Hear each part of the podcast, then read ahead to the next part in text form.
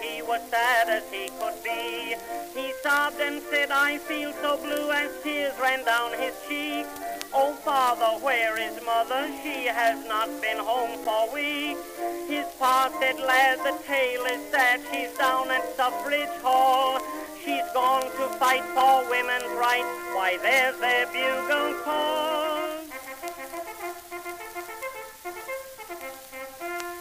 The tramp of their feet as they come down the street. Gee, those girlies look sweet. They're all dressed up so neat. Your dear old ma just took a fighter's place. She likes the smell of powder cause it's always on her face.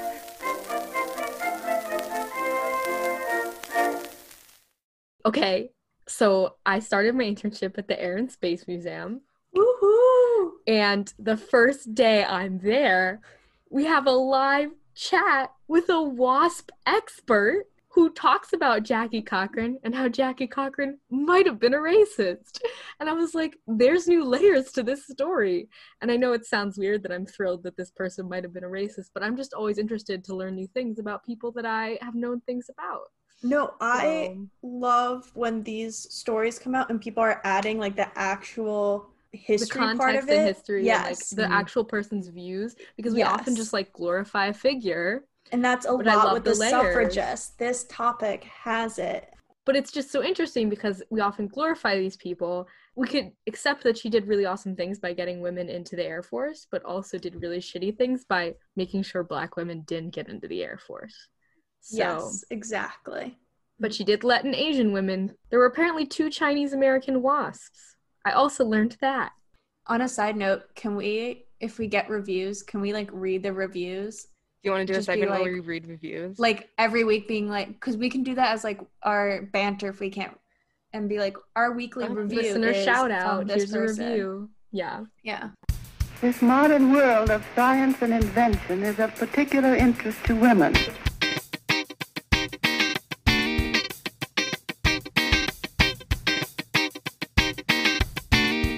Hello and welcome to Lady History, the good, the bad, and the ugly ladies you missed in history class.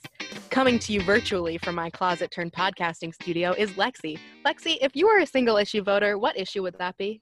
Um, probably bird bird care, bird health, bird ability to exist, bird ownership. Are you a birds' rights activist? I'm a bird rights activist. And her face is partially hidden by my clothes, but Haley, aka Sprinkle Bear McPuss in Boots, is here too. Sprinkle Bear McPuss in Boots, it's been two weeks since we last recorded and we already did one episode tonight. Did you think I'd forget? I really was hoping you would forget. I did. I kind of forgot. I keep forgetting it's Sprinkle McPuss in Boots. I keep thinking it's like Sparkle or something, but like once in a while that'll creep into my mind. Lexi is losing her shit. Please contact us and direct your message to Haley using this title, please. Sprinkle Bear McPuss in Boots. And I'm Alana, and please God, register to vote.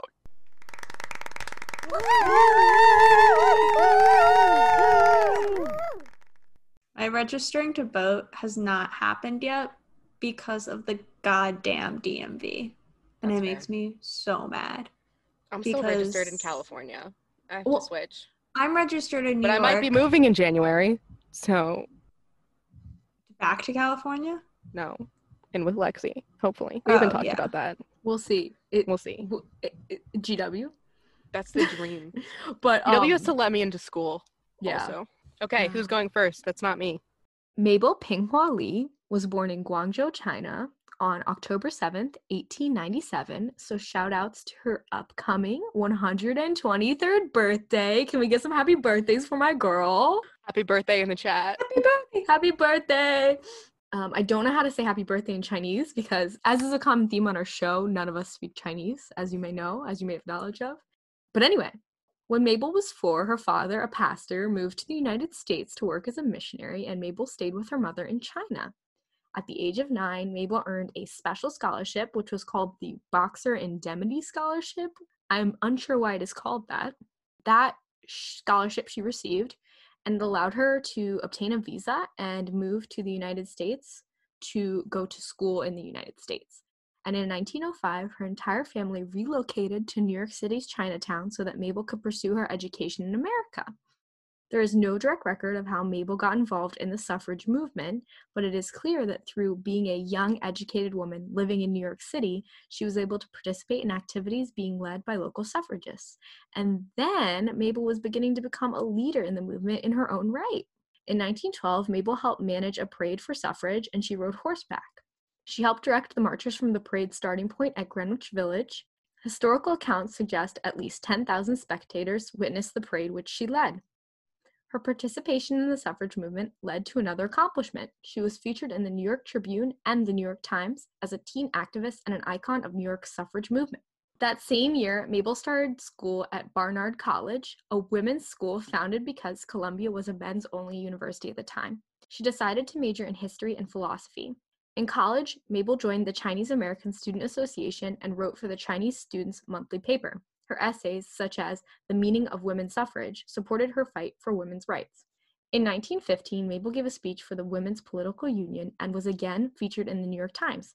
Her speech was called The Submerged Half and focused on the gender divide in the Chinese American community. She urged Chinese Americans to educate their daughters and allow women to participate in civic life. In 1917, women in New York earned the right to vote in their state. In 1920, some women were given the federal right to vote with the passing of the 19th Amendment, but many women, including Mabel, still could not vote. Mabel, like many other Chinese Americans, longed for citizenship and voting rights, but they could not obtain either. They were restricted from gaining citizenship through the 1882 Chinese Exclusion Act. Mabel would have to keep fighting in order to obtain her right to vote. After finishing her undergraduate degree, Mabel earned her MA from Columbia's Teachers College and she later earned her PhD in economics, also from Columbia. She was the first Chinese woman to earn a PhD in economics. She also published her thesis, The Economic History of China. Shortly after Mabel finished her doctorate, her father passed away. Mabel decided to take over his role as a church leader, becoming the director of the First Chinese Baptist Church of New York City. She also founded New York City's Chinese Christian Community Center, which offered courses in English and vocational skills to newly immigrated Chinese Americans. The center also provided healthcare and childcare to the Chinese community. The Chinese Exclusion Act was repealed December 17, 1943, 61 years after it was first enacted. The repeal of this act meant Chinese Americans could become citizens and, in doing so, earn the right to vote. Mabel passed away in 1966. No record of Mabel becoming a U.S. citizen or exercising her right to vote exists. Scholars remain unsure if the girl who fought to obtain the right to vote for so many other women ever even voted herself. Wow. I love her. I know her from. That's really interesting. I know her. Where did I know her from? Oh, a history book in high school.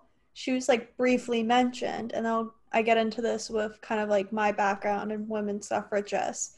That she was mentioned and never again. And that, that happened so many times in high school with so many different women. They would just plop their name in, but not give like a history. Like I only knew Susan B. Anthony. And I thought Susan B. Anthony in my head did everything of the suffragist or suffrage movement as it was explained. I actually think it's really No amazing your high school book mentioned her because currently, as of 2020, no K through 12 education standard in the United States mentions an Asian American woman by name. So, So let me maybe it wasn't a book. Let me rephrase this. My junior year American history high school class. I remember her name coming up. that's just pretty impressive that your teacher included Yeah. something that was off of the core standards because She was a rad lady.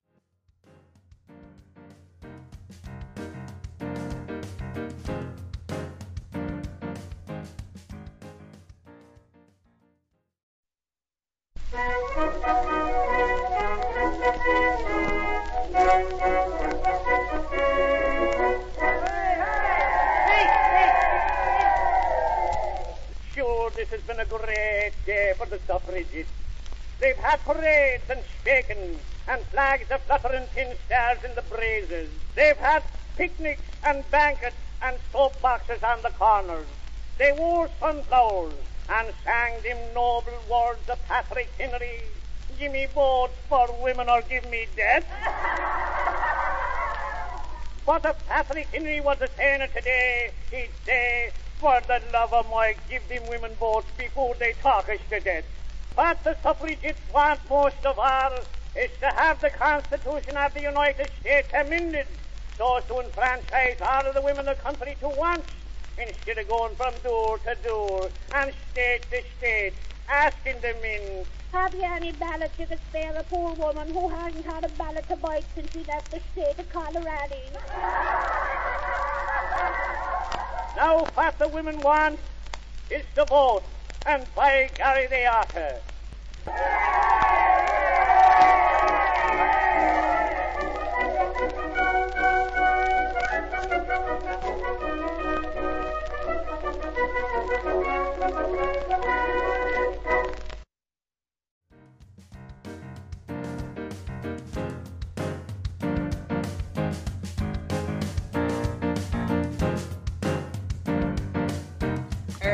go for it. So my gal today is Delilah Beasley. So born in Cincinnati, Ohio in September 9th, 1876. She was mainly kind of known as an Oakland gal. Um, shout out to the American Bookbinders Museum in San Francisco. That was my summer internship. I'm finishing actually my internship up right now. And she's one of the people I had to research for our um, exhibit that's online now, but will be in like our uh, gallery hall. And it's celebrating the 19th Amendment, suffragists in print, because it's a printing museum. She's from Ohio, but she's known in like the Oakland Bay area, so she's a local gal for our museum. And I loved like researching the local gals, knowing that I wouldn't be in San Francisco all that long. But also, it's really cool that if you guys look on the actual exhibit, go again, plug the American Bookbinders Museum celebrating the 19th Amendment. We have like maps of San Francisco and where all like the printing presses from like the suffragist movement were at. And I'm like, I've been to that street. Like, I know exactly that building. I've been at the like Jamba Juice or the Starbucks or the Gap that's like now there. Um, so that's very super cool. So back to Delilah. She is known as a writer, columnist, activist, suffragist, and just overall an incredible human being. Before I want to highlight that being a black woman, Delilah Beasley is often overlooked when discussing women's right to vote and the suffragist movement.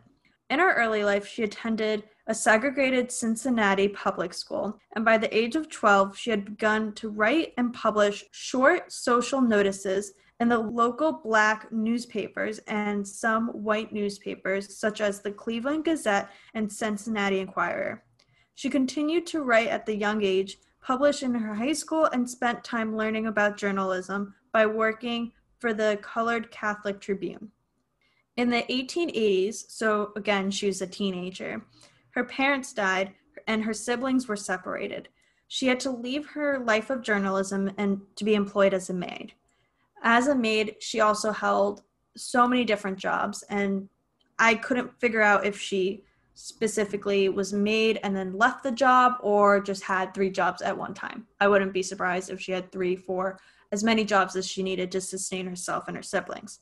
But some of those jobs included a hair, being a hairdresser, hydrotherapy, medical gymnastics, massage therapy, nursing, and she never let go of that ideal dream of being in journalism. In her spare time, she'd be researching Black history and becoming part of the thriving women's movement, especially within Black women and social groups. Some years later, she enrolled in history courses and began training herself in historical researching by visiting various libraries, diving into those archives that us as museum gals know and love, and conducting oral interviews with older Black residents. And I believe there's one, but it could have been many. This article that I read noted one in particular about their personal experiences as a Black person growing up and living in the United States. And again, this is late 1800s, early 1900s. She spent several years examining California newspapers between the 1840s and 1910s.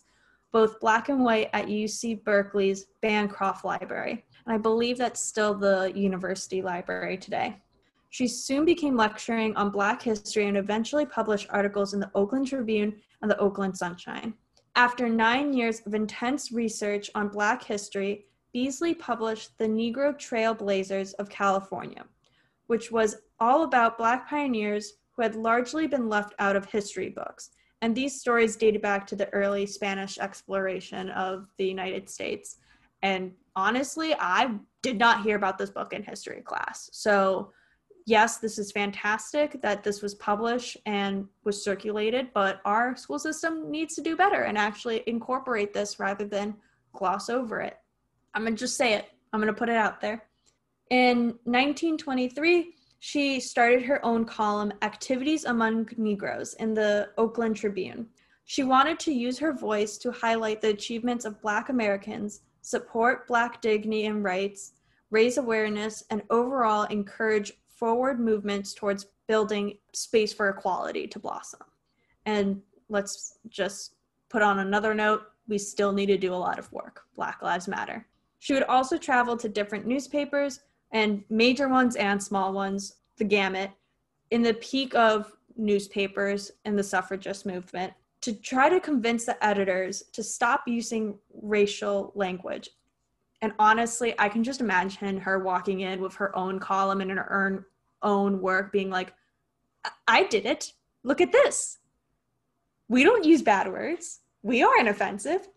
If I can do it, you can do it. Let's all try. Like she was very encouraging of this is not saying this is wrong, which it is wrong. Let's be clear about that, but more showing the right way to do it, um, putting it into a more positive perspective, which honestly, it's negative. Don't use that harmful language in your writing.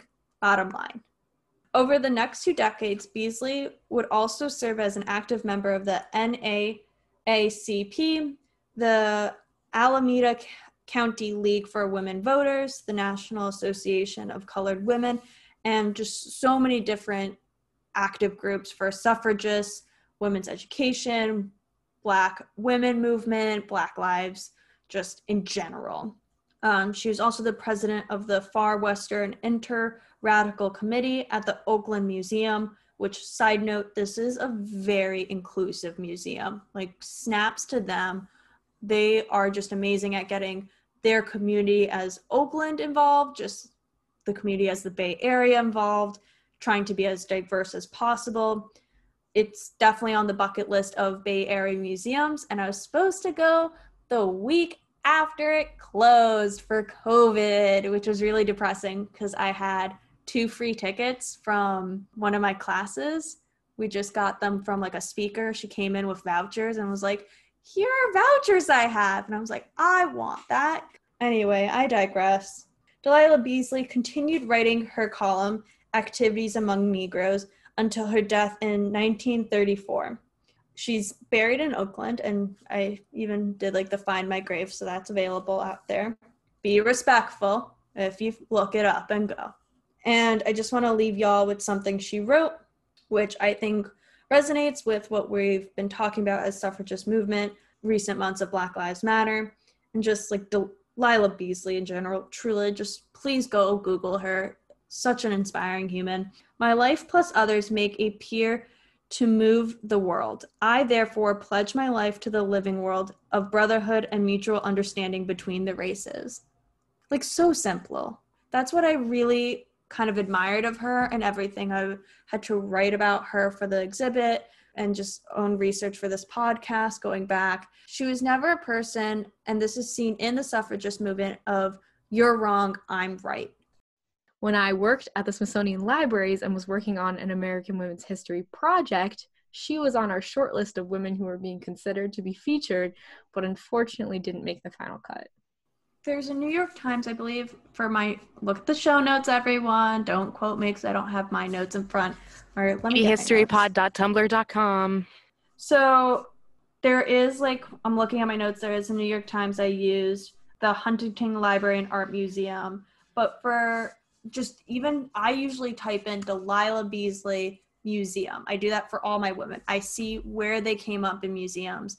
um, that also connects you to like history sources, National Park Service, libraries, and like I couldn't find like bios about her. It was more they were showcasing specifically black women and suffragist movement or women's rights. Well, the which is not library, the library was going to consider her because they have some of copies of the stuff she wrote. oh, that's So I think she comes up a lot in like how you found about her from a print type yes based museum. Yes. I think she comes up in like books and writing yes. based places. That is definitely 100% true. Okay. So I will be talking about Ida Bell Wells or Ida B. Wells. Her middle name and her last name rhyme. And when she gets married, actually, which is really interesting, is she doesn't change her last name. She doesn't take her husband's last name, which if your middle name and your last name rhymed, I would not I would not change my last name either. Her name is Ida Bell Wells. So she was born in Holly Springs, Mississippi on July 16th, 1862, into slavery right at the height of the Civil War. Uh, she's the oldest of eight children. And then after the war, her parents become very politically active, like in Reconstructionist era, especially her father helps start Rust College, which is a historically black college in Holly Springs. It's still around today and that is where Ida went for early schooling. And eventually she was maybe expelled. I couldn't find anything to back that up, but somewhere was like, oh, she got kicked out for starting some shit with the dean or something. And I was like, I- don't see this anywhere else, but interesting. Okay. In 1878, she's 16 years old, and her parents and her youngest brother die of yellow fever. So she lied about her age to take a teaching job. She convinced the school in Holly Springs that she was 18 and so she could teach. And so that's how she's supporting her her siblings was by teaching and just like becoming a parent essentially. Um, and then in the 1880s, she finds another teaching job in Memphis, Tennessee, and she moves up to there fun anecdote. In 1887, she bought a first class train ticket, but was removed because she's black and segregation. And so they wanted to like force her into the smoking car. And she refused because she was like, hello, uh, I bought a first class ticket. You're going to put me in the first class car. That's what I paid for. Capitalism. So when she refused, she was kicked off. She might have bit someone. She might have bit the guy who removed her. Maybe. I hope she did. People were doing it long before Rosa Parks. I'm just saying. Before buses existed. Before buses existed and we were biting people. Rosa Parks, up your game. Maybe bite someone. We don't condone biting. We don't this condone biting. Please do I not. personally condone biting racists, but okay. Okay, like That's bite not a racist. Biting racist is fine. But Biting also other keep your people. mask on. So maybe not right now for Yeah, the biting Actually, racist. yeah, right now, no biting. Also, when you bite people, like, why do you want their You skin don't want their germs and on your germs mouth. on you? Just like, don't bite people. Punch them, maybe. Like, if they're being bad, bad people, like, don't go. Don't go But the for human teeth. jaw is a powerful tool. It's true. Anyway, creep me out. so regardless of whether or not she bit someone, which is my favorite thing in the whole world, she sued the railroad for for making her leave. Essentially, Even better than the biting. Sue the Even better. even better than that, she won. Haley's face is just like, what? And I'm like, yeah, she won. She won $500. And I didn't really feel like doing that conversion from like 1887 money to 2020 money, but it's probably a lot. Unfortunately, later, the Supreme Court overturned it. Like the railroad appealed and appealed and appealed, and the Supreme Court overturned it. And Ida was forced to pay court fees. So I guess that's where that $500 went but that's really that's something that's really cool. Wait, I just checked. It's thirteen thousand dollars.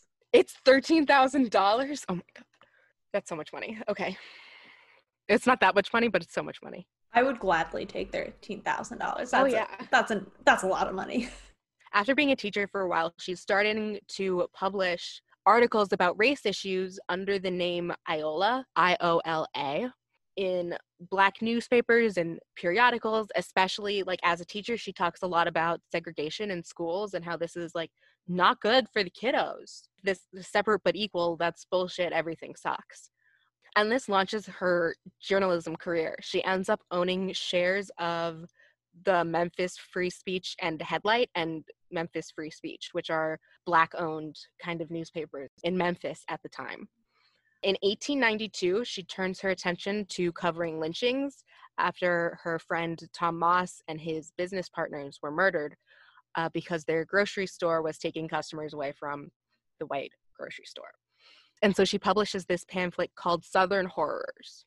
And that's all I'm going to say about her investigations of lynchings because this is a fun podcast and that's a little dark. And I think only one trigger warning episode per 10 episodes. And we just did that a couple weeks ago. So, no. After she's calling all this attention to lynchings, she had to, she's run out of Memphis. She has to leave.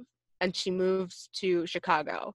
And from Chicago, after fleeing Memphis, she writes, if this work can contribute in any way towards proving this, and at the same time arouse the conscience of the American people to demand for justice to every citizen and punishment by law for the lawless, I shall feel I have done my race a service. Other considerations are minor. Which I just think is very poignant that, like, yes, you ran me out of my home, but if this is what fixes it, so be it. After moving to Chicago, this is where she begins to gain international notoriety and found some organizations she travels around the world talking to suffragists and criticizing them for not talking about lynchings and just being like, Hi, this is cool. What are you doing for Black women? What are you doing for people of color? What's your deal? Tell me. Why aren't you thinking about this? And in 1894, she establishes the British Anti Lynching Society and comes back and settles back in Chicago. This is just like all of her really cool organizations that she's founded. In 1896, she becomes a founding member of the National Association of Colored Women. She brought her anti lynching campaign to the White House in 1898 to President McKinley and demanded reforms.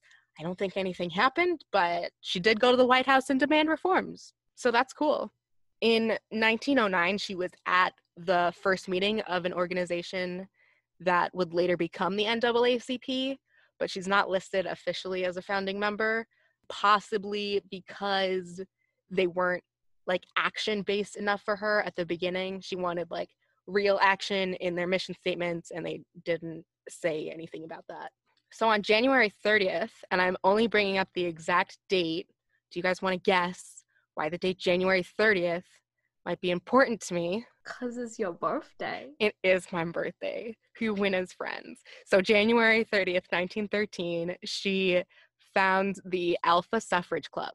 And they play a pivotal role as soon as that June when they get um, the Illinois Equal Suffrage Act passed. They play a pivotal role in 1915 in getting Chicago's first black alderman elected, and his name is Oscar DePriest. Ida and several of her Alpha Suffrage Club members are invited to the 1913 suffrage parade in Washington, D.C., but the organizers were worried about offending the Southerners, and so they make the Black women and the women of color march at the back.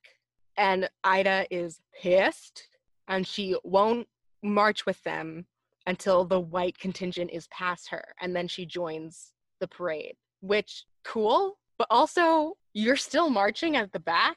I don't really understand what point that you were trying to prove. I don't know, but okay, cool.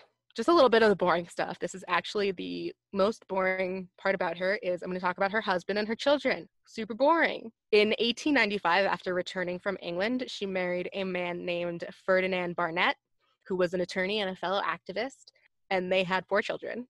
And Ida did not take his name, which was extremely odd for the time and still not like as big a thing in 2020 it's gaining traction but it's not like the norm another interesting thing about their relationship is that he did the cooking and the cleaning and made dinner for their children almost every night um, you said this was going to be boring. I'm not I, bored. i'm is, interested. this is how cool this lady is is that even the most boring shit about her is super interesting. His activism and his law career kind of took a back seat while he was raising these children and she was going out and just being a political activist and an all around badass. And he's like at home with their kids, which I think is really cool.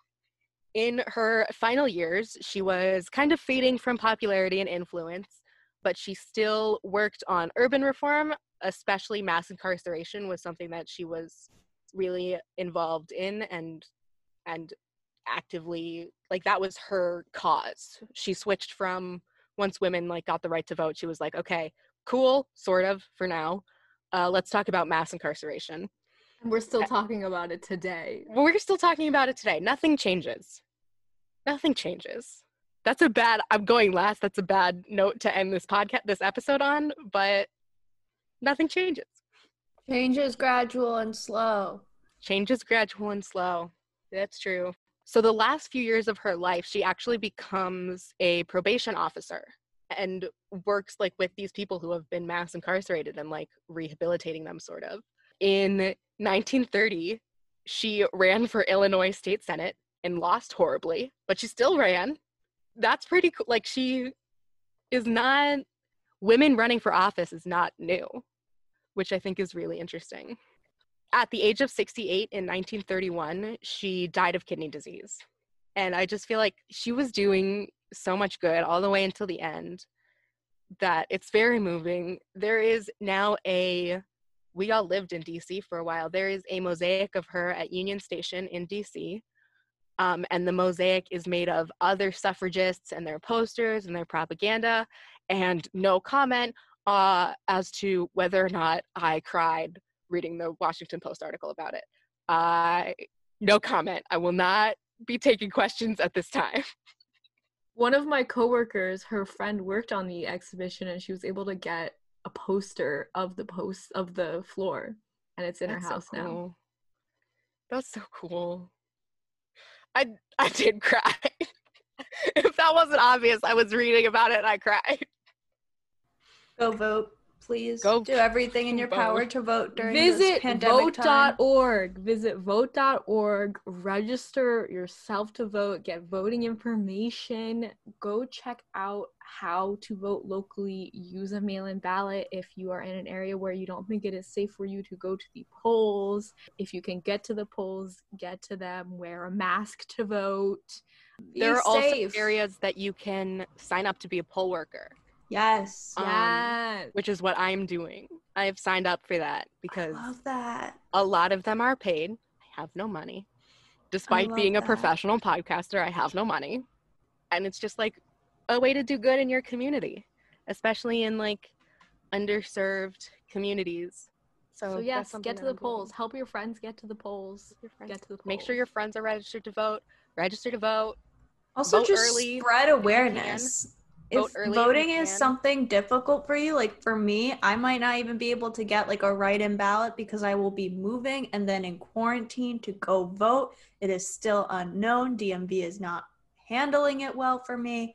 But like I'm still spreading the awareness of voting. Spread the history of how women, black people, other people of color, other countries even getting their right to vote. It's helpful knowledge as a US citizen. And remember, some people in America who even are citizens cannot vote. So you have a right to vote so you can do it for them who can't.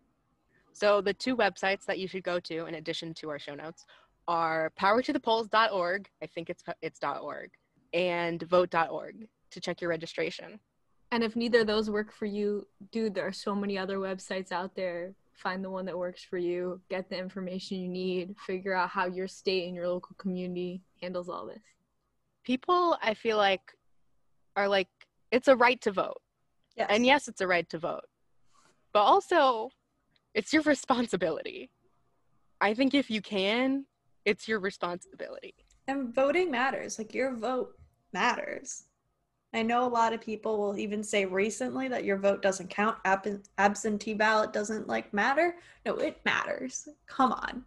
Like our electoral college is very screwy and needs a lot of work. Just our whole system needs a lot of work. But regardless, voting is important.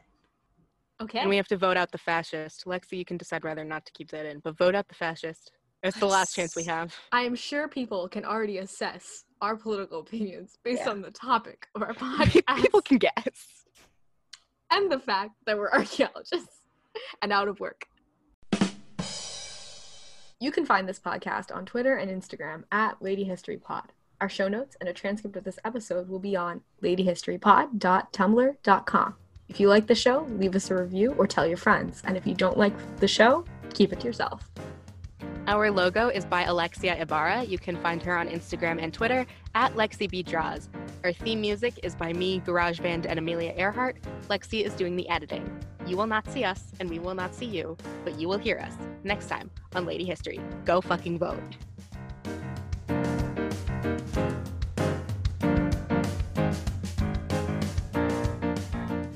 Next week on Lady History, it'll be raining men. Psych. I'll be reining in my urge to sing, and we'll be talking about some fabulous queens. The streets were lined with people, there were crowds along the way. The husbands brought their children, for the troops were home that day. And all the men looked for their wives, the kids yelled for their moms. They longed to see the heroines, all full of battle scars. The lad so fair with curly hair said, Pa, let's shout hooray. Ma's home true blue to fight with you, no more you'll have to say. Hear the tramp of their feet as they come down the street. Gee, those girlies look sweet, they're all dressed up so neat. Now all